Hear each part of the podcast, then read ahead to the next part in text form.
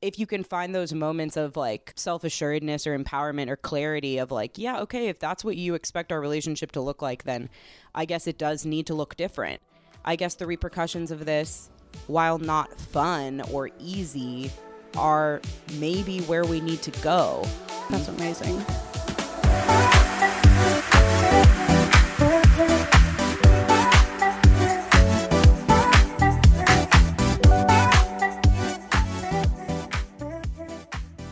Hey, welcome back. We're not for everyone. I'm Jess, and that's Baby Teeth Winkler. And let me tell you why that is your new nickname, according to my boyfriend Ryan. Oh no. The other day, he was like, "How's baby teeth?" And I was like, "What?" the I was like, "Wh- "I'm sorry, who are you referring to?" That has like, I, I- thought he had I love- literal baby teeth, like small teeth, a friend with a small smile or something. I love the attitude of hard launching a nickname with no context and Yeah. like no, no yeah. The thing that's even funnier about it with him is that he's one of those people that like he's always told me that he gets weird about nicknames because he used to get nicknames when he was a kid that like he didn't feel a part of, you know, like unless you're a part of the nickname forming process, it could be like kind of teasing or bullying or whatever. Well, newsflash, I haven't been a part of fucking baby teeth. Well, yeah, I was like, I think you just broke your own rule. Um, it had to do with what you posted on Instagram this week about how you were going to the dentist and then found out that you had like child's dental insurance and then felt and then found out you had no dental insurance. So he just decided that makes you baby teeth. baby teeth. That's great. Oh, yeah. I had a hard time at the dentist this week. Hard time with insurance. It was so ridiculous. And then just like whatever. Obviously, everybody knows insurance sucks and sucks more and more every day. We don't have to talk about that. But at first, when you said baby teeth, um, I there was like a small uproar on my channel relative to my channel, aka like it didn't matter at all and nobody cares. but But to you, it was but to me, it was a big deal. When one, uh, I posted a vlog one time and was just like showing random things in my home, and I was about to do an integration. Like for a sponsor, about I was about to do like a sponsorship ad, and I was sitting in my bedroom, and I picked up this little tiny um, Venetian painted box, tiny little box, like one inch by one inch box. Yeah. And I like shook it at the camera and it rattled. I just like rattled at the camera and I was like, guess what's in here? baby teeth. And I opened it up and it is an entire mouthful of my baby teeth. mouthful. A mouthful. I saved all of them. And then I just went directly into the sponsorship. uh, and people were like, wait, wait, wait, wait, wait. Ritual vitamins are great for your dental health. That was exactly that was exactly what the sponsor was. no was. stop. That's a that's a box full of teeth. That's like a full mouth. That's a full child's mouth. Now I can't bring myself to throw them all away. Like what do I do with them? Can't donate them, right? I would feel weird throwing them away now. So that's a box full of my teeth.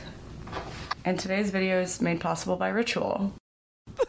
because rituals really chill and um and I knew they would just let me do whatever. Some some brands do ask me. They're like, "Please don't uh, act like yourself." But um, rituals very chill.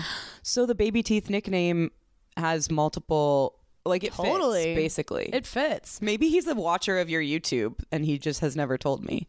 A secret watcher. I would Yeah. love that. Ryan. Ryan and I have still never spoken, which is what's so crazy. Oh my god, you haven't? I feel like one time he like chimed in on a voice note that I was leaving you and that was all Oh, we've given you. maybe. You've heard Yeah, yeah, yeah. recordings of his voice, yeah. yeah, just echoes of the past. it's early in the morning. It's early in the morning, and Jess and I are both pissed. sports girls. We're sports girls. Let's tell them why. Let's tell them why. You're Tell wearing why. a college sweatshirt. I'm wearing a Raven sweatshirt because we're sports girls. We were going to record yesterday and that really we were going to record Friday. And then I had a crazy day at work and I was like, yo, baby doll, can we record Saturday?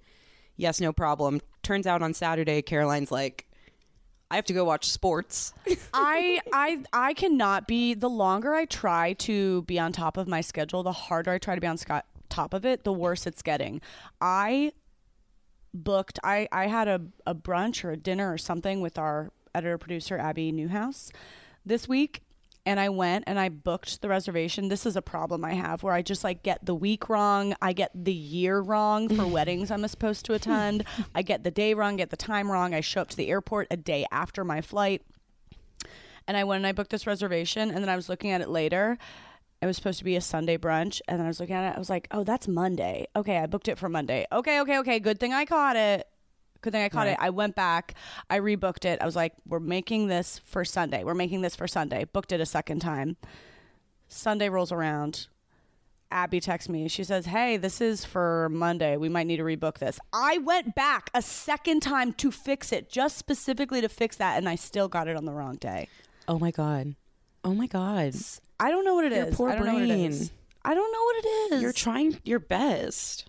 I'm trying so hard, and it's not a joke. It's not a silly joke. It is silly. I know you're but trying I'm- really hard. I'm genuinely trying, and I, I did the same thing yesterday. I messed up my schedule, and I had to cancel our recording. But it was because you were going to a pregame and you being Yeah, for a sports not a game, for sports sport girl, game.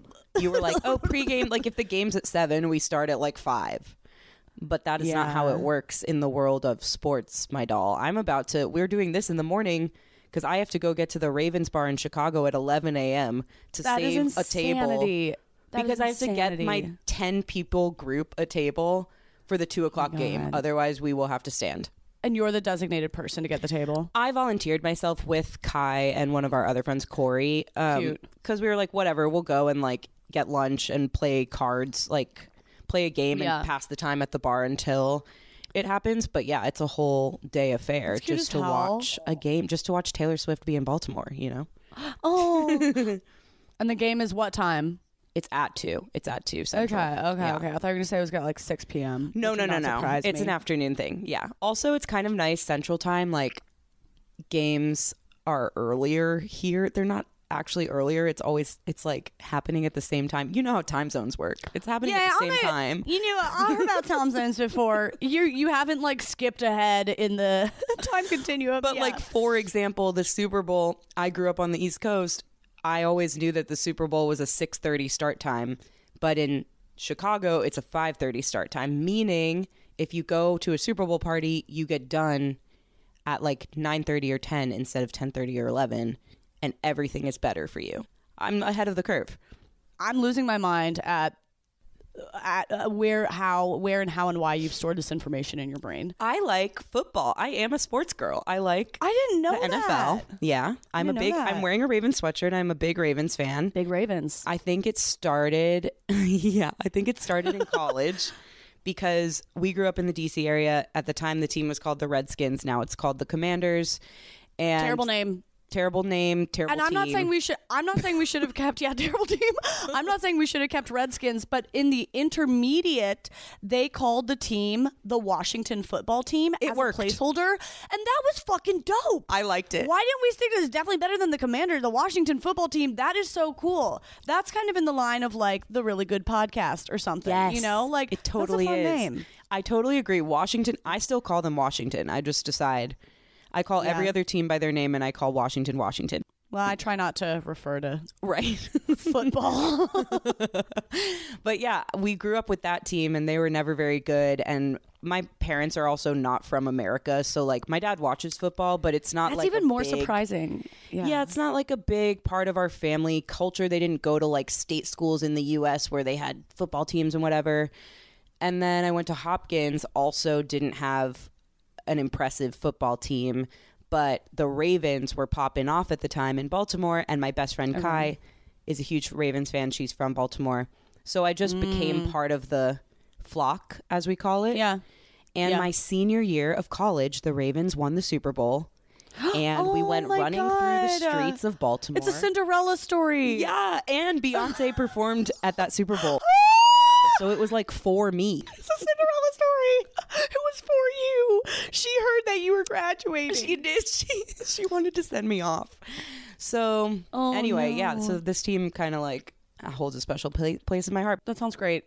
No additions, no complaints. But back to the scheduling mm.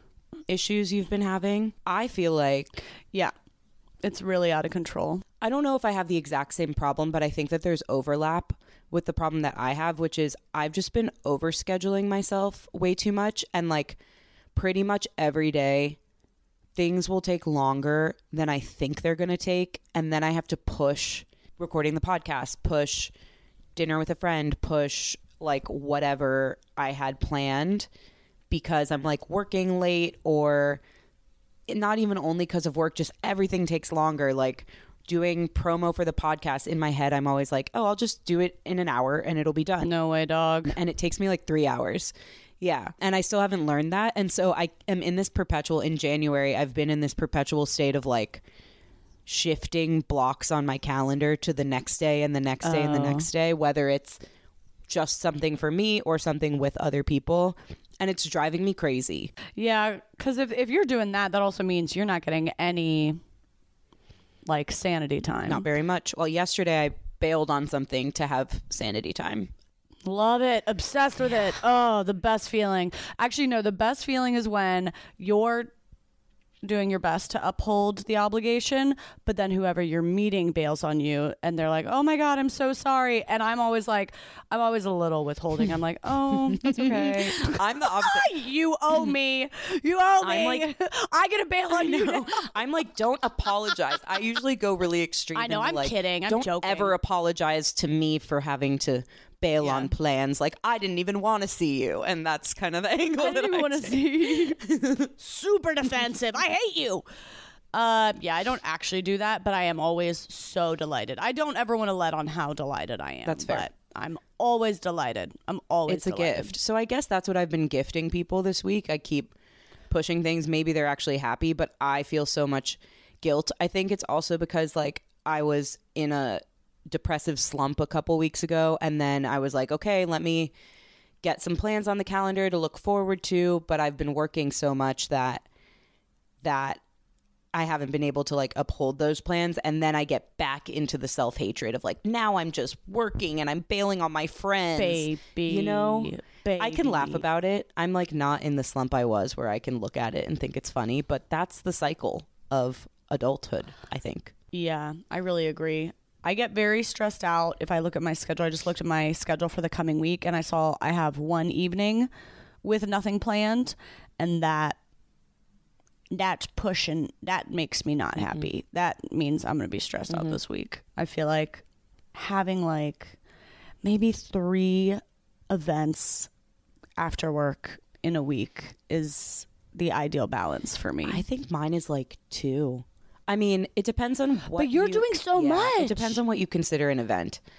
But anything, anything that's not me in the dark. like Alone. like Justin coming over to hang out is that does that count? Probably not. Um, no, that that counts as like he cuz he's like my Right. home. So that that don't that don't feel like nutting. That feels like nothing to me.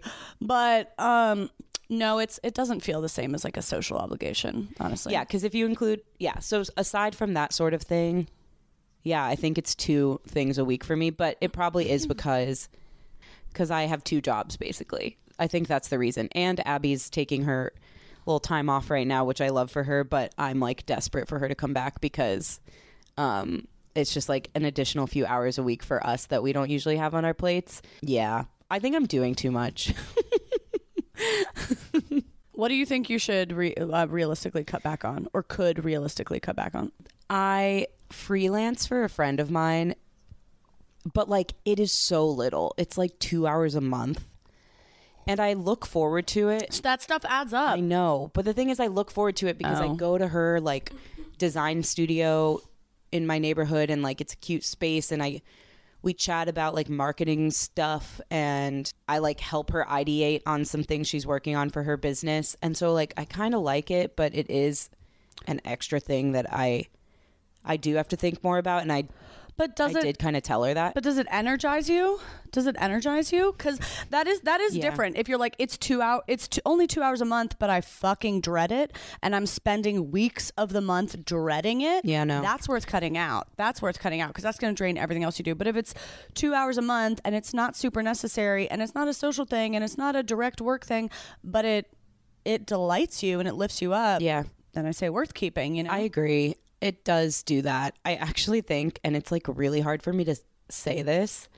I think the thing that is like I'm dreading lately is my stand up class that I'm taking.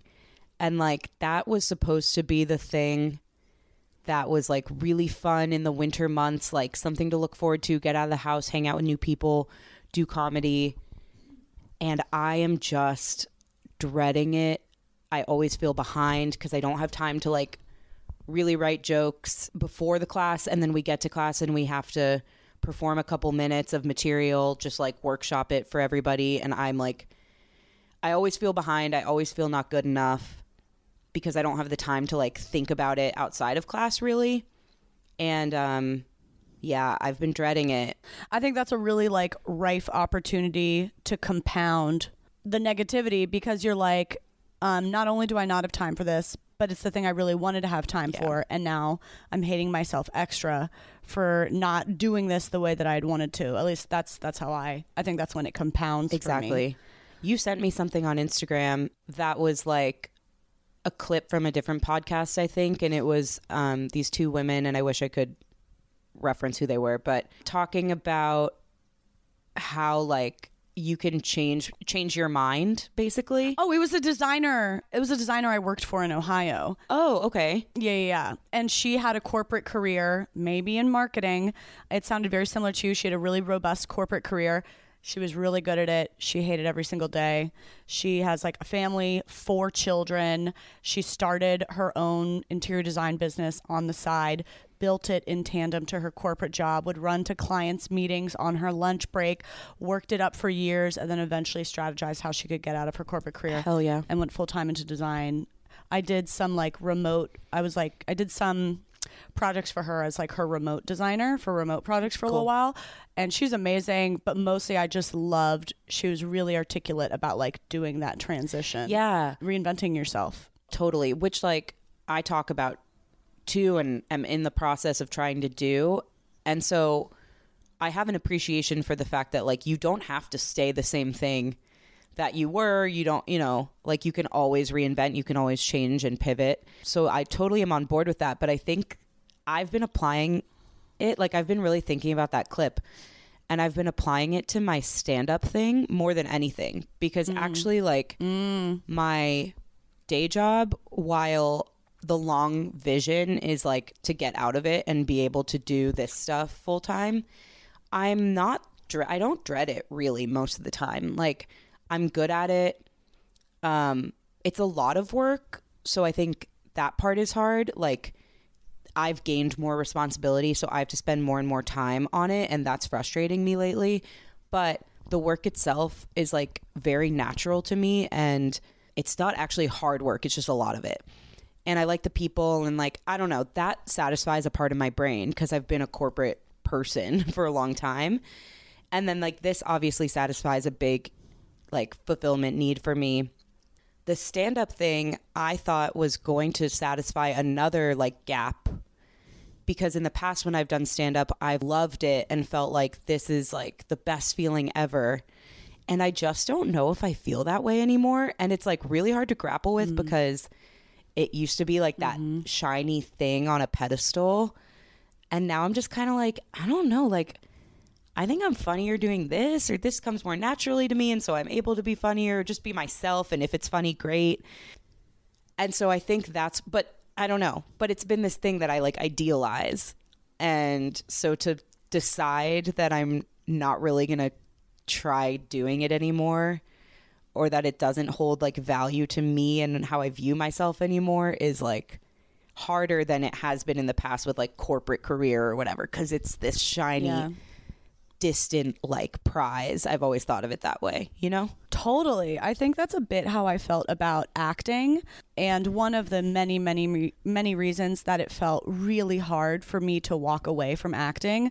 Because in some way, it's, well, it's quitting. And it's maybe it's quitting stand up because you have other goals. You're not enjoying it. Yeah. Like it's not what you're focused on. Like really good reasons to quit it, but it's still really hard, I think, to quit something that was once your goal. I think it's really easy to um make it mean all these negative things about well what does it mean about me? Well is it a failure? Well what will other people think? Well other people knew i wanted to do that mm-hmm. thing or like i talked a lot about it or i put all that time into it. What does it mean if i like now pivot? But I really it, so it's it was like such a hard decision for me, but I think the bigger pitfall is sticking with something just cuz. Sticking with something just cuz you once decided you wanted it. Like if you still want it and it's really hard, then that's a great thing to stick with. If you don't even want it anymore, I know. I think it's so important to be like, what is it? Is it an ego blow that makes it hard to step away? Is it like a thing about self doubt? Is it that you don't trust yourself? Is it that you don't trust what other people will think? Mm-hmm. I don't know what the answer is for you, but I get it. Yeah. It, it- yeah. That's the first time I've like said it out loud, but I've been having these I thoughts, you know? So I do need to Yeah. like process it more and get to the root and like what that is for me, what the hang up is, I guess. Yeah, But I think it's a lot of the things you described. And totally.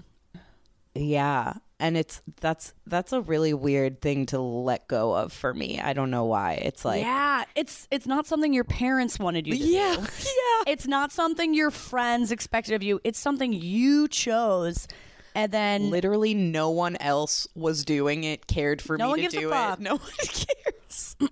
But you tied some of your purpose and some of your mm-hmm. identity to it. And that's like the hardest thing to step away from then. I think anything that's tied into identity mm-hmm. gets really hard which is why i love a lot of i don't know i really connect with a lot of philosophies from zen buddhism like one giant aspect of that is this notion that there is no self. You know, when people, we all do this, I do this, say, um, well, I'm a funny person. I'm ambitious. I'm will do anything for my family. I'm a, a corporate achiever. Uh, I'm anxious. Any of these, like, are reasonable sentences, we might all say, but they're all like fixing your identity to a thing, fixing your identity to your anxiety, fixing your identity to your career, fixing your identity to a characteristic like ambition that maybe you have ambition in some areas, and maybe there's other areas where it's like really important for you not to have ambition, but like eh, we're all so much more complicated than any one of these static fixed identities. It's like I have anxiety and anxiety shows up in certain areas or I can be very ambitious about XYZ and it doesn't have to affect everything.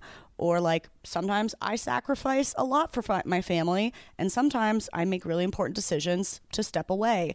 Um, but I think as soon as you like untangle the identity part of those characteristics, then you you like you give yourself so many op- more options as a person. Does that make sense? Totally. And it's like I logically agree with that and then I just think about in practice like how many times do I say when I'm down or stressed or whatever like I don't feel like myself.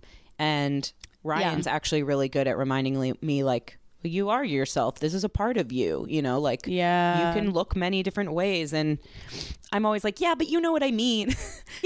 and it's like not the part of myself that shines and is more fun. right not the maybe. part of Yeah. myself that is my favorite part of myself or not the part of myself that like when i meet a new person i would lead with or Yeah, that i totally. it's it's kind of ego centric and it's kind of about get uh, you know other people good. liking you but yeah it also feels Part good feels good. Totally. right that kind of feels like a segue to our conversation at the end of last episode because i've been thinking a lot about it and i know you've been thinking a lot about it Yeah.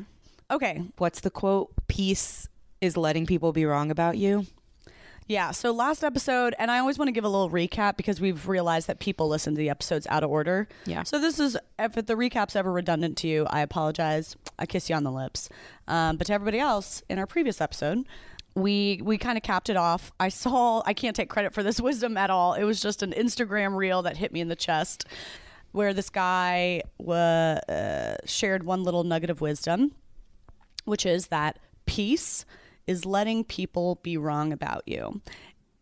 I just knew the way it hit me, and based on like DMs and comments we read from our listeners, like I know how much this could hit in the chest. and it did And it did, yeah. And we wanted to kind of continue. Do you want to share your ruminations, or do you want me to elaborate based on what I what Well- I take from that?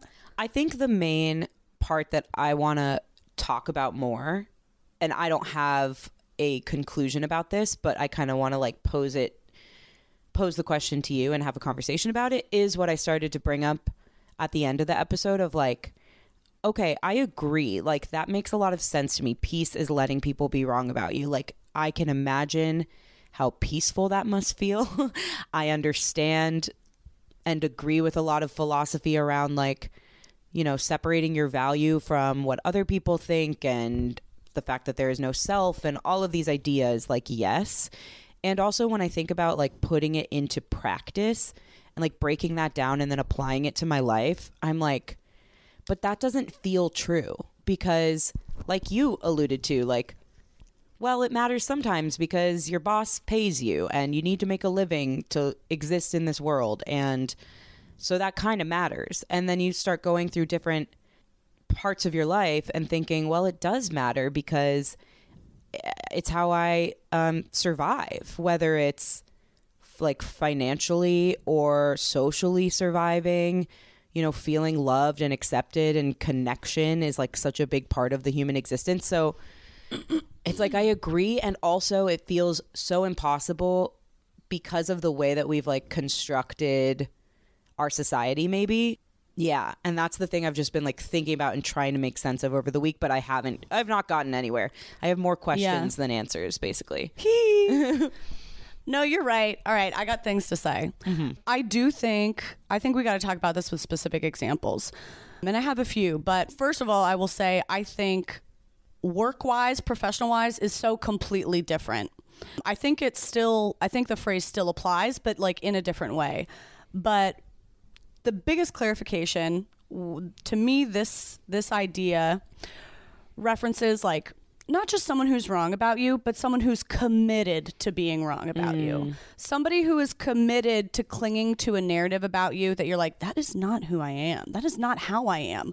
What and like, you know, when somebody's just wrong about you, could be your sister, could be your friend, could be your boyfriend, could be your employer. Like, of course, you go and try to correct it. Like, yeah, you should. You should try to correct it. Of course, that's what everyone's going to do. That's what I do. And oftentimes, like, it just takes a conversation. It just takes communicating. That's what communicating is, is basically like, Yeah. you talk about communication in a relationship. It's like we've both, without meaning to, written narratives about what we think is happening or what we think the other's doing or how we think they're operating. And then we have to communicate to try and like show them, actually, no, this is who I am. Yeah, makes sense. You do that everywhere. But sometimes you will encounter a friend, a coworker, sometimes it's your partner who is committed to a, a different narrative about you.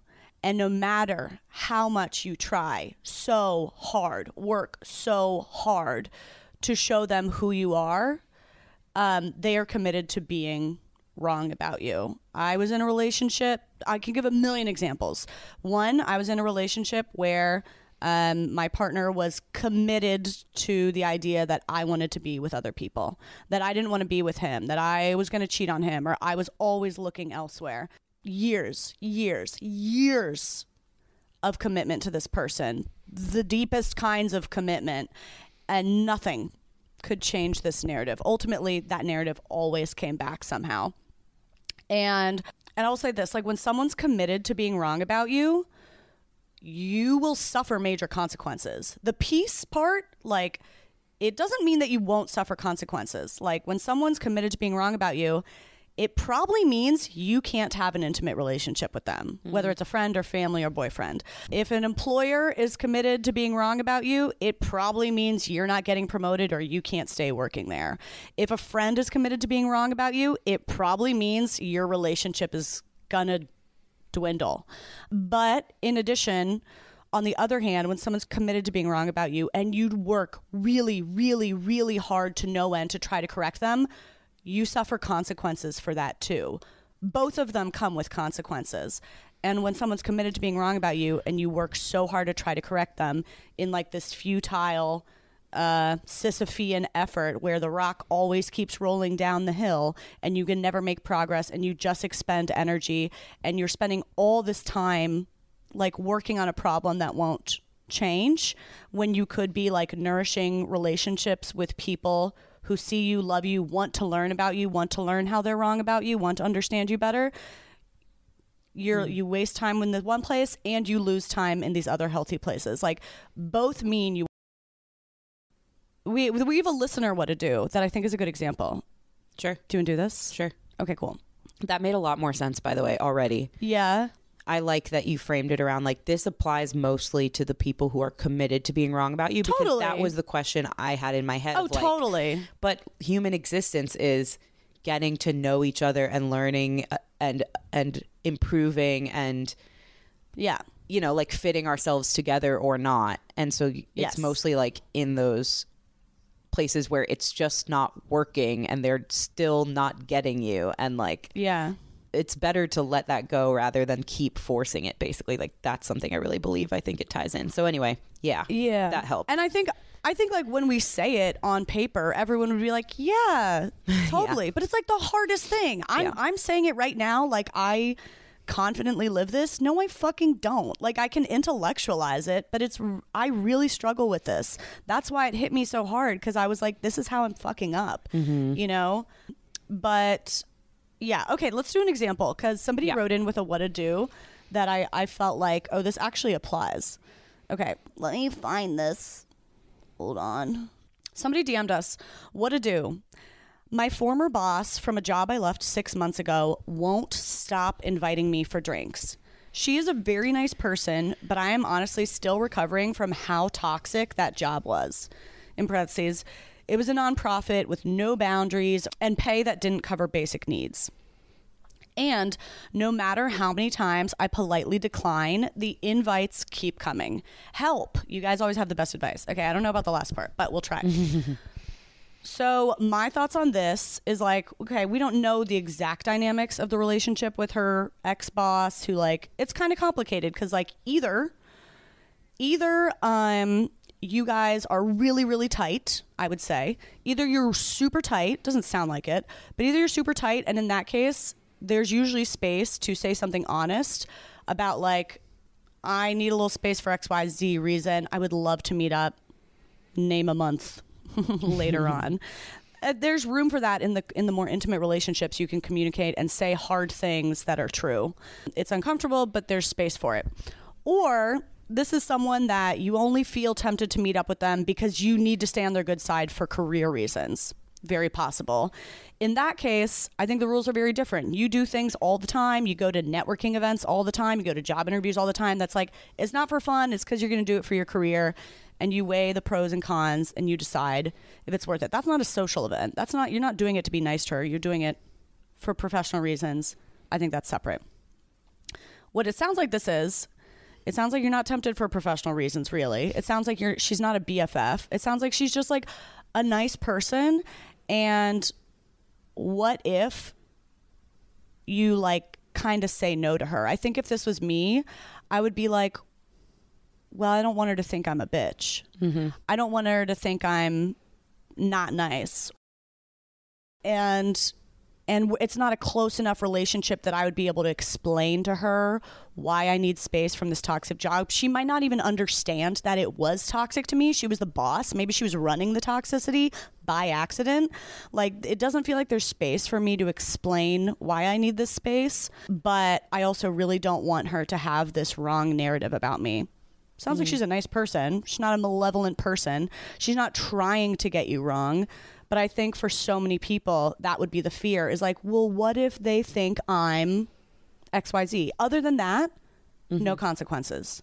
Other than that, there's no consequences to getting out of it. You can put it off. You can stop responding to texts if someone's really not getting the fucking message. The good news about turning down someone who is not getting the fucking message is that they don't get the fucking message. They apparently don't read social cues, so you're less likely to actually offend them. Like if they don't take That's a so a- true. if they if they can't receive a reasonable social cue, They're oblivious. they're oblivious. so it doesn't fucking matter at that point.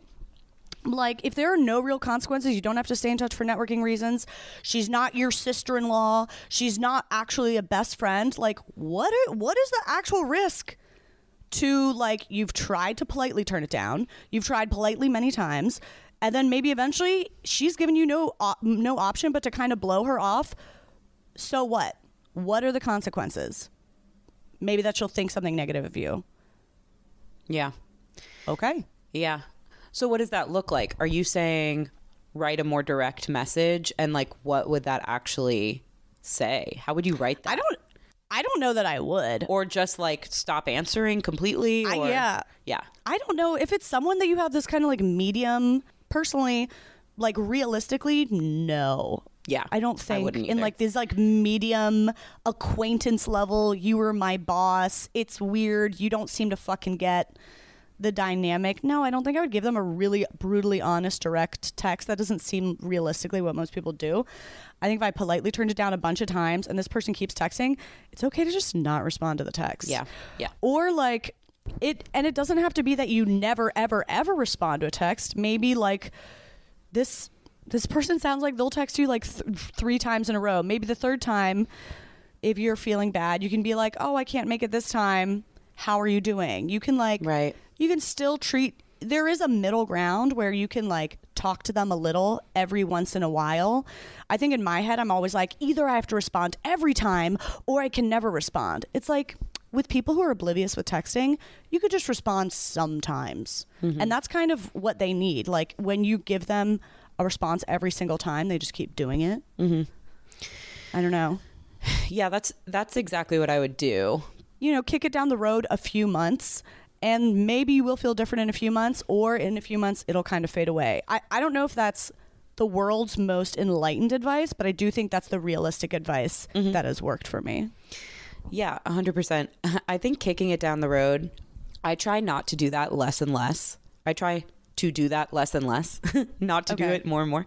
Because, okay, I think that this person's advice is hit or miss, but I was watching something that Tinx, the influencer, I knew it was going to be Tinx. I knew it. on Instagram or something a while ago. Like this was maybe a year ago, but it stuck with me.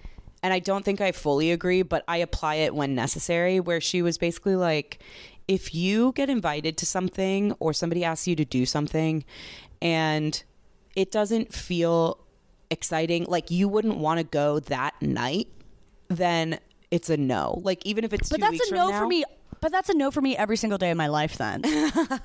Even with my best friend. I'm I'm not kidding. I'm not kidding. Okay, I just- not how I I, disagree. feel. I feel well. Oh, okay. I I disagree with. I think I disagree with it. I don't think it's meant to be taken too literally, but Okay. or at least I don't take it too literally. But the thing that it makes me that it reminds me to check myself on is like if I kick the can on this, do I really still want to? Do I really want to go two months from now? Like.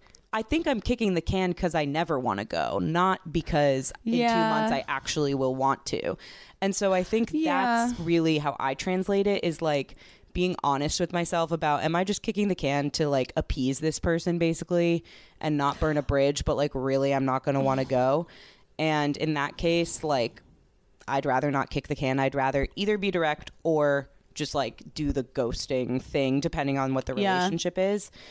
Yeah, versus like setting future Jess up for having to do this again in 3 months. You know what I mean? Yeah. having to navigate Okay. it again and again and again. So what what I'm thinking, I do think that's a good thing to check in with. You're right. I see what you get from that and I agree. I think that the adjustment for me is that like it is also okay to sometimes do things that you don't aren't that aren't just like 100% indulgent for Yeah. you. Like true. I have like there are plenty of relationships I upkeep not because it fucking fuels me necessarily, but I do care about that person and maybe I don't want to see them every week or every month, but like I do feel something for them and there is a little bit of like emotional obligation um for whatever reason. There are a million different versions of this. But like you know, my ex violin teacher, she's elderly, she has dementia. It's not pleasant. It's it's it's just I sit there and I absorb a monologue, but mm-hmm. like she's a sweet person. I care about her. It would feel worse to drop it all together. And like that's a little more extreme obviously cuz she's kind of Yeah. older and has dementia, but there's also other versions of that, you know, a friend who like they're a good person, but they're not going to be a best friend and I do I've been working on finding space for these kind of in between relationships. I have tenderness for them. They haven't done anything wrong. I do enjoy it if I see them once every like 3-4 months. Mm-hmm. And if they're open to that, then I will uphold it. To me it has helped to like sometimes sometimes for those things it helps to kick it down the road, but it also but I also probably do it too much and could also be more mm-hmm. direct. I think you're right. Yeah, I think like a lot of this whole conversation comes down to like the clarity or lack of clarity that you have about that relationship. Like, Yeah. if you're not really sure yet where they fall in your prioritization of them, in your enjoyment of them, in your wanting to dedicate time and energy to them, in like whether you need them a little bit because of career stuff, maybe, whether you want them because you actually enjoy them as a person, like if you aren't really sure where they fall yet, it's a lot harder to determine like should I say yes to this? Should I kick it down the road? Should I never see that person again? Versus if it's clearer like your violin your old violin teacher, it's like you're clear on it. And so it's easy in that case to kick the can cuz like you just know that's what I do with my violin teacher.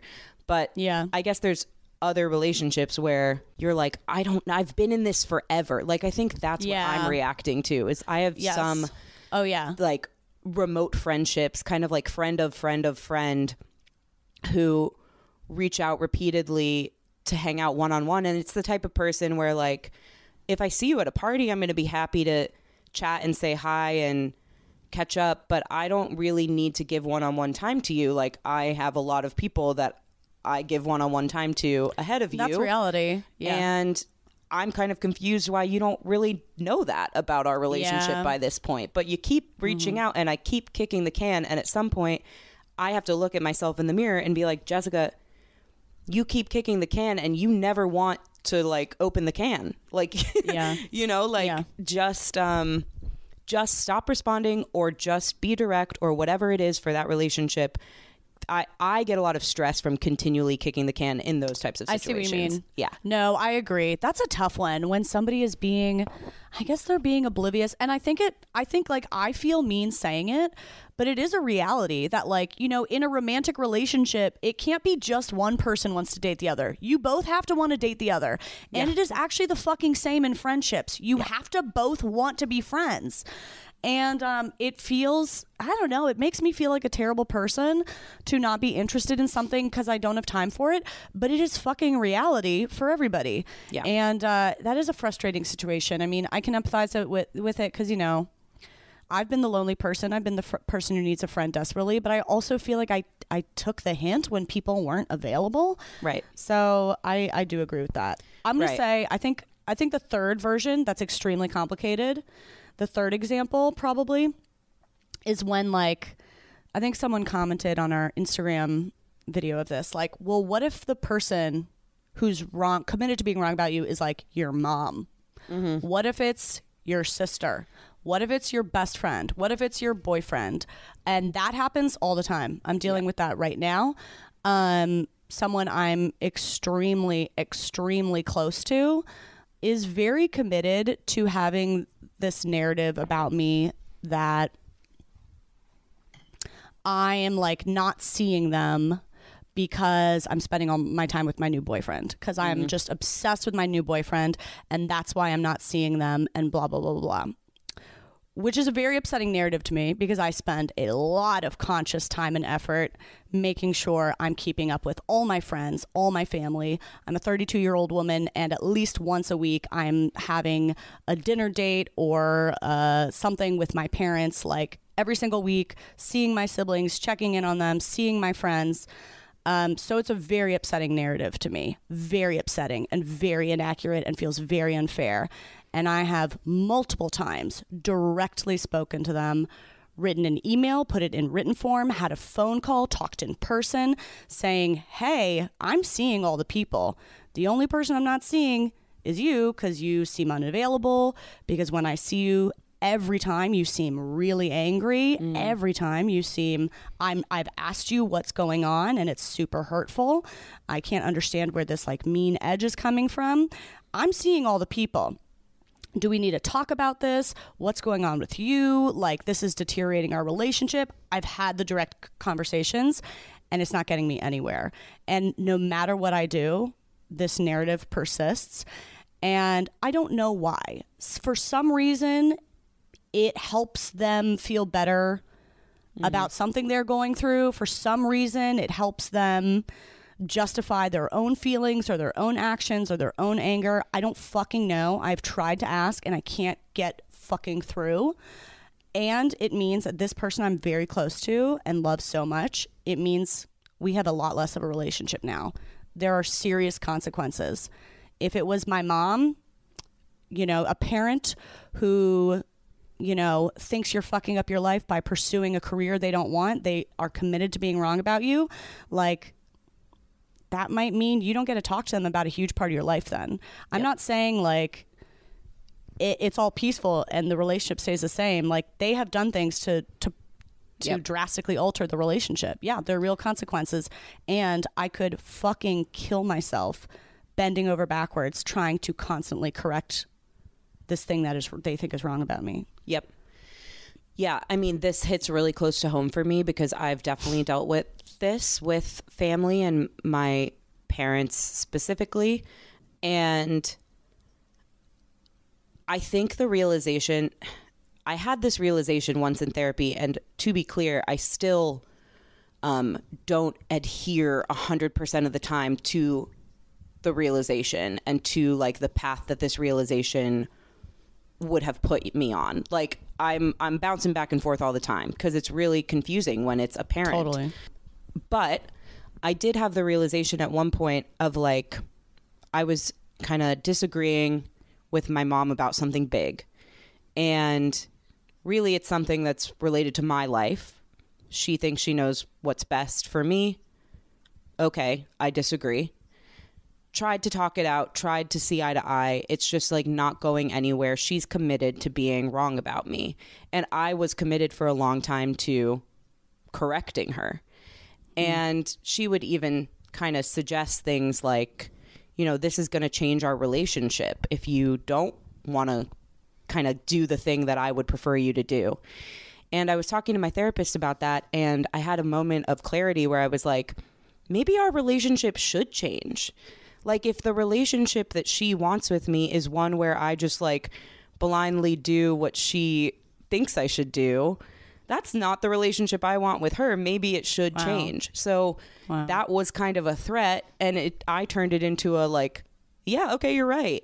Yeah. Um, and I think that still is hard. Like, and I'm still not doing it all the time and not sticking to that all the time. But if you can find those moments of like self assuredness or empowerment or clarity of like, yeah, okay, if that's what you expect our relationship to look like, then I guess it does need to look different. I guess the repercussions of this, while not fun or easy, are maybe where we need to go um, That's amazing. that's that's a game changer mentally and i think the the other thing that goes along with that that i've been working on with my therapist is like okay how do you actually put that into practice you could mm-hmm. keep going in circles with this person. You could keep debating them and having the conversations and saying you know how are you feeling? This is how i'm feeling. This is why you're misunderstanding me. No it's not that. It's this blah blah blah blah blah blah blah blah blah sending the emails having the phone calls having the arguments whatever.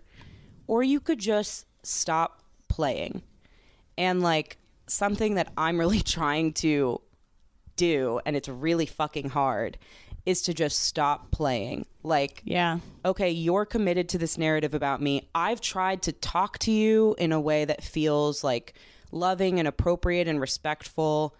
You're not getting it. You want to keep doing this, and I don't want to anymore. I've accepted that maybe our relationship needs to look a little bit different. I don't know if you've accepted that yet, but like, what's the next step? It's me just s- stopping. Like, not stopping the relationship, but stopping the pattern that it's been in, stopping mm-hmm.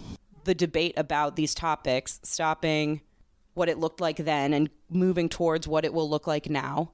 And yeah, it's not it's not fun or pretty or easy, but it is like the change that I think will end up either putting you in a more peaceful place or maybe even influencing the other person if it is somebody who you still want to have a close relationship with to see like oh okay this is what it's going to be now. I have to maybe show up a little bit differently.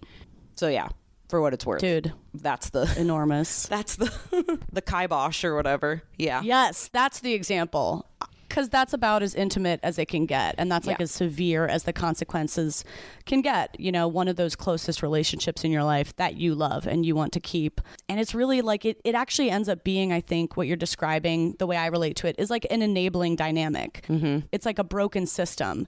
And you're trying to achieve this ideal end goal through a system that's broken and Yes. you keep playing by the rules of the broken system and the only way to maybe make something different it, it might not be ideal might not be a fucking cinderella story but the only way to get a different result is to like step out of the system.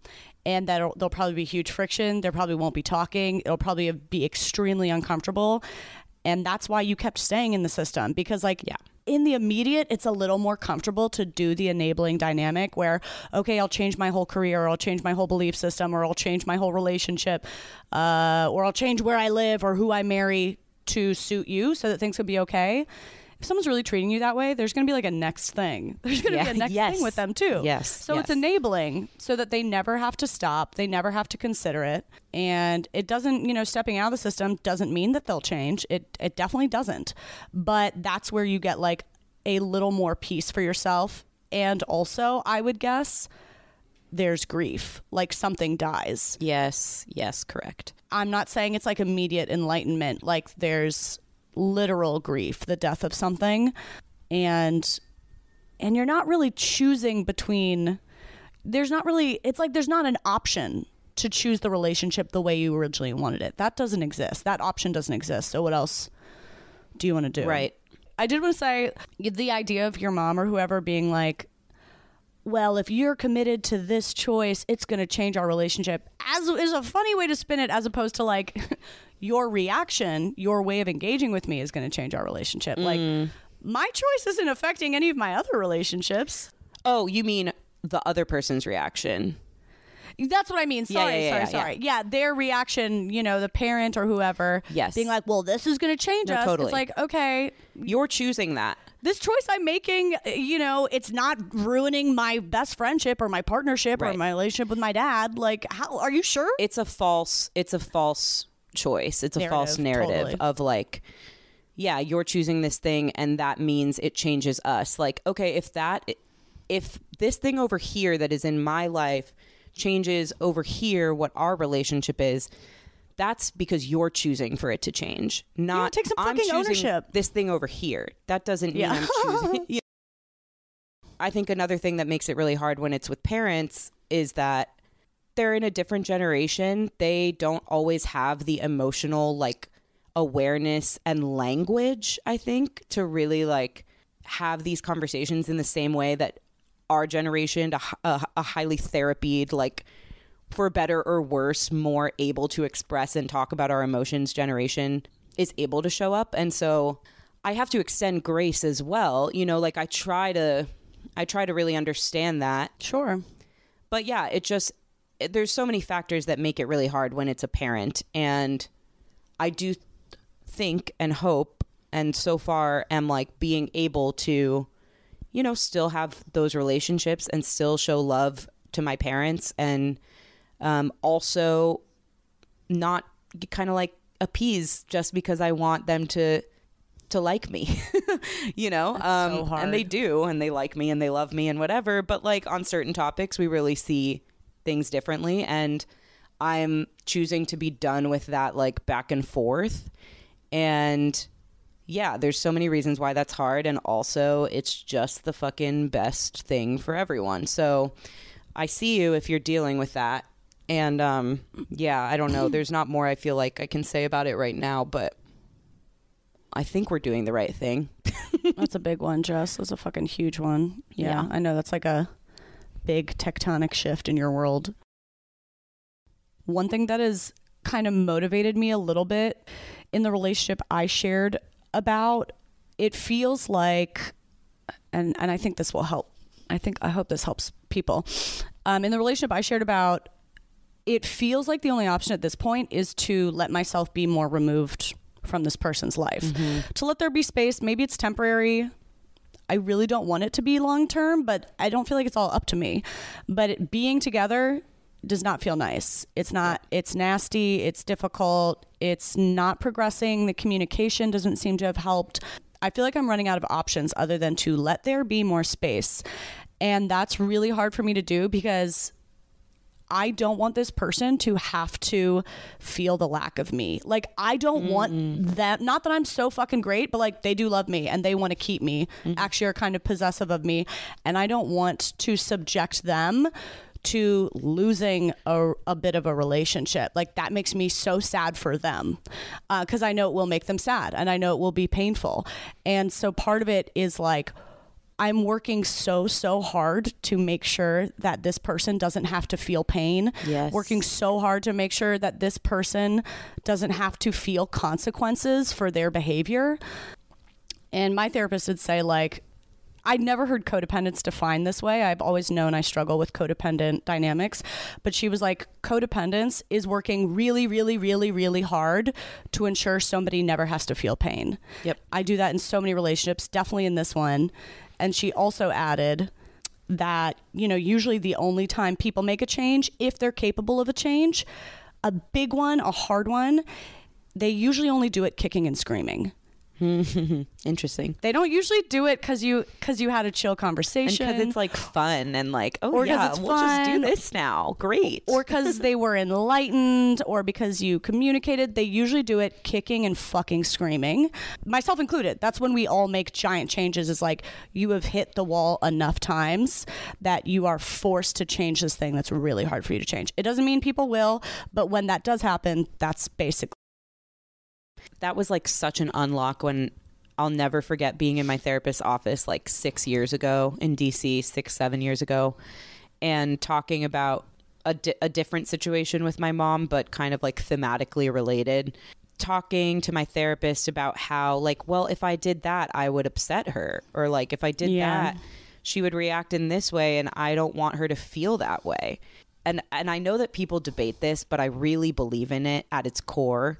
It doesn't warrant being a bad mean person which i think everybody knows i'm not.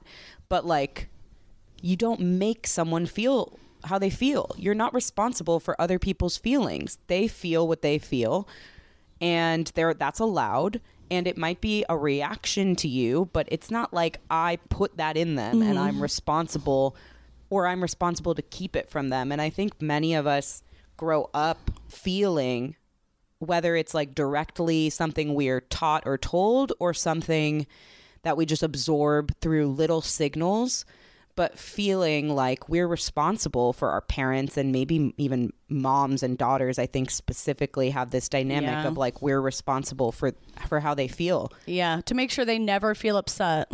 yeah and not wanting to upset them not wanting like you grow Yes. up like oh i did something bad and my parents are upset and i'm in trouble now like Yeah. so breaking that and just realizing like, oh, I'm not responsible if she's upset by this thing, but it's something I did. I don't it's like a weird thing because you're like, but it's something I say Yeah. and then she gets upset. So how is that not on me?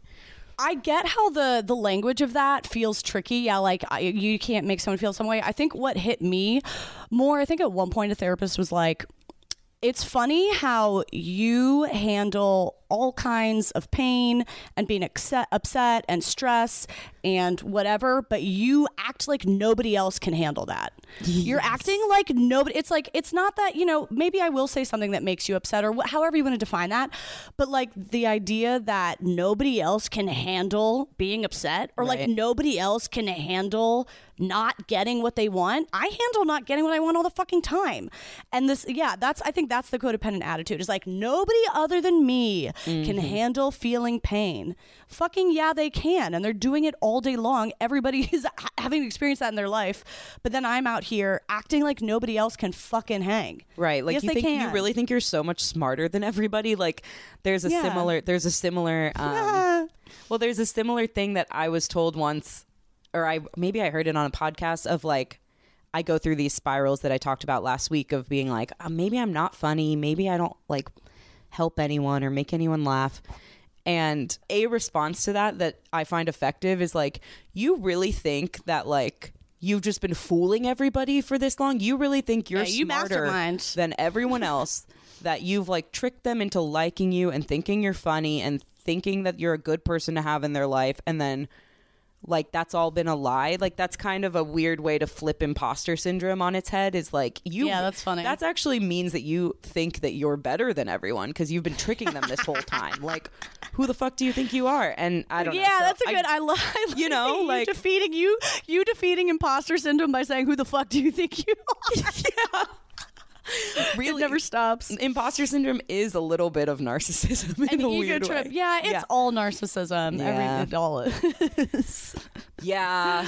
um Wow. okay. Feels so good to be healed out here. i know uh, my brain is kind of like there's a lot of synapses firing right now you know what i mean A lot of a lot of synapses dying too. True, true, true, true. But at least we're using the scientific terms. That's true. Can I tell you a really little quick Please. thing? Yes, please let it be stupid. Please tell me something stupid. It's maybe not stupid enough, but it depends on what oh. your opinion is of this. So okay. Okay. I on Thursday night I went and met a friend from my gym at this like neighborhood bar and they had a tarot reader there and it was really not busy and the tarot reader seemed free and whatever. Like nobody was really in the space for some reason. And so because of that, it made it like more approachable to potentially go get my tarot read and I've never done that before. And I don't really know how I feel about it and it kind of makes me nervous in a weird way. Like what if they tell me that I'm going to die tomorrow or something? Um, Yeah. But, but I that's also cuz I have a lack of understanding of like what exactly it is.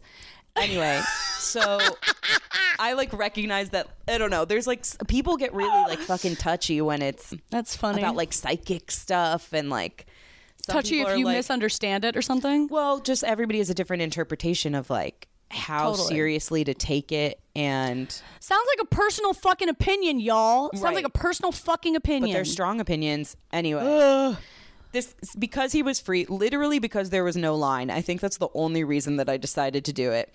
And I sat Yeah. down and got my tarot read, and this guy was really sweet. And um, he was like, "Okay, maybe like have a question in the back of your mind while I pull these cards for you. Don't tell me what it is, but just hold it in the back of your mind, and hopefully, what I pull will like resonate for that."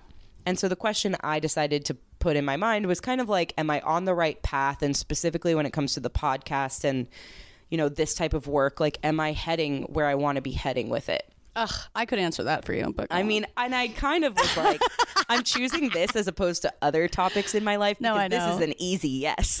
okay, okay, okay. um, no, but I was like, whatever. This is like a good thing that I feel like if he says something that I don't want to hear, I'm not going to be heartbroken the way that I would with like a relationship or something. Basically, if he says something I don't want to hear, then I don't believe in psychics, and this was just like a funny thing I did. Yeah, yeah, yeah. this is the easy thing to throw out there because it's working. But literally, what happened? Okay. Oh so- my god. Oh my God! They pull three cards. Oh my god. oh my god. I'm so scared. What happened? It's like past, present, and future cards that he pulls. okay. Okay. The past one was something about like continuing to do something over and over and like hitting, like running into a wall every time and getting really exhausted and like not knowing the way out and almost like avoiding the way out for a long time. Cool. So I'm like, yeah, that I can apply that to lots of different things. Ship it. the middle one, he goes, but now you have taken that leap and you're doing something you've always wanted to do. And it seems like maybe it opens you up to like other people's opinions a lot. Oh. But the comment section. right. And I'm just like, wow, I'm literally like amazed at every word he's saying. And then he goes, but you know, you're not going to be for everyone. And so you Shut just- the front door. I- Shut the front door. I wish I was recording it. I am not lying. Bible, as the Kardashians would say. I swear on my unborn child that I'll never have. Did you guys kiss? yeah. and then he did the last one and whatever. It was something else. But like, It was something else. Ah, yeah, you stopped listening I like after that. You blacked out stopped after listening. that. And then at the end, I was like, that was amazing. You will not believe what you just did. And I got to tell him, like, I started a podcast a year ago and I've always wanted to do it. And it's actually like growing and the name of it is not for everyone and you said those words in a sentence and he Wow. lost his mind he said he was like newer to this and that was so like affirming and exciting for him and it was really cute and um i believe in everything now T- tarot psychic the moon which i already believed in the moon I never believed there was a moon before. i've believed it this whole time so Well, you're a woman of faith. catch up yeah Catch up. Okay, I have Isn't to that tell you cool? something. That's the coolest thing I've ever heard. Mm-hmm. That's the coolest thing I've ever heard. I feel really good about that. thank you so much And happy for that guy. I know. That's how I felt. I was like, I made his day. Yeah, I'm glad that I gave this to you. That would be a cool thing to do as like an act of beauty to the world is to just like go see psychics and whatever they say make them feel really good about it. That's actually brilliant. My dad once told me, um, first of all, how rare to see a male psychic. I feel like I've only ever seen women women psychics Oh, or maybe or whatever. I, I would venture to say he was probably gay and like he was just very that still makes him a man. flamboyant. I don't know how to break this to you, but he's still a man. I know. That's still a man. but you know what I mean. Like he was just a cute. I know, he I was know. like. If I said yeah. like, "Oh my God, thanks, girl," Totally. he would have been down for me to. He he to wasn't he wasn't in like Hell's Angels doing like a tarot reading. That sounds fucking fun to me though. But what recently my funniest story with a psychic, I I had like a um a dad date. I went out like to, got lunch with my dad, and I don't know how we were talking about it. We, ta- we walked by some psychic place, and I was like, "Ooh, do you ever go and do like psychic readings? I think they're fun to do." And he was like, "Yeah, actually, one time in like my twenties, I went and I saw this woman, and she told me that I was going to have um." a serious accident and die at middle age. And I was like, lol, that's like not that's like a that's a bold statement for them to say at like a ten dollar, you know, palm reading. I was like, did you did it ever like mess with you or anything? Just thinking like, ha ha ha, like you brush it off if whatever you don't like it, like half the time. I've gone to some that are great. I've gone to some that were such scams. That's too I was specific. like, ha ha ha. I was just so specific. I almost respect it. And I was like, did you ever like think about it? Did it ever bother you? And he was like, every single day of my life. Oh my god. was he being like was he being funny in the way your dad is kind of deadpan sometimes? No. He was like really no. troubled by it. yeah, he was just really troubled by. it. I was like, oh well, you made it past, so I guess we can talk about it. Well, I guess that's the dip. Not to say this is going to happen to your good dad, Shit, fucking Jess. knocking on wood, but like, what is midlife really? okay, okay. Well, midlife, I would assume, is halfway through your life, and so if he dies now, that will be the end of his life. So, Well, exactly. So midlife would have been when he was thirty, or middle age, I guess. has and he had no idea it was midlife until. Do you know what I mean? People always talk about I know- midlife I know what crises, you mean. and I'm like, you don't know It what depends midlife how long you is. live. Okay, Jess, this is for another time. I gotta tell you something. I have to go to the bathroom so bad. I have to leave. I don't have time to figure out what age we are. Okay, that's fine. I have to go get my table at the Ravens bar. Um, okay. send us home, baby. Wow, this has been not for everyone. We're psychics and we're scientists. uh, you can find us on Instagram, not for everyone pod but the number four. Jessica is on Instagram at Jay Z. Oh my God, I called you Jessica. I've Yeah, it was sweet. So long. I accept. Ooh. I'm on YouTube at Caroline Winkler. We're both. Uh, broken people, but we're working on it, and we will never stop referencing our therapists, and that's something you just have to fucking accept. This okay? podcast is really just our therapists talking through us. Yes. like psychics do. I love my therapist, but honestly, I think I'm funnier than her, so that's why I'm gonna keep doing this. Yeah, I mean that's the reason I keep going to therapy is to make her laugh. Yeah, I've started um, writing my therapy sessions as a write-off. I'm like, this is material. That's This it's a tax. It's a business write-off for me. I don't think it's legal, but you know, whatever. okay. I'll try. Okay, see you later, bitch. Bye.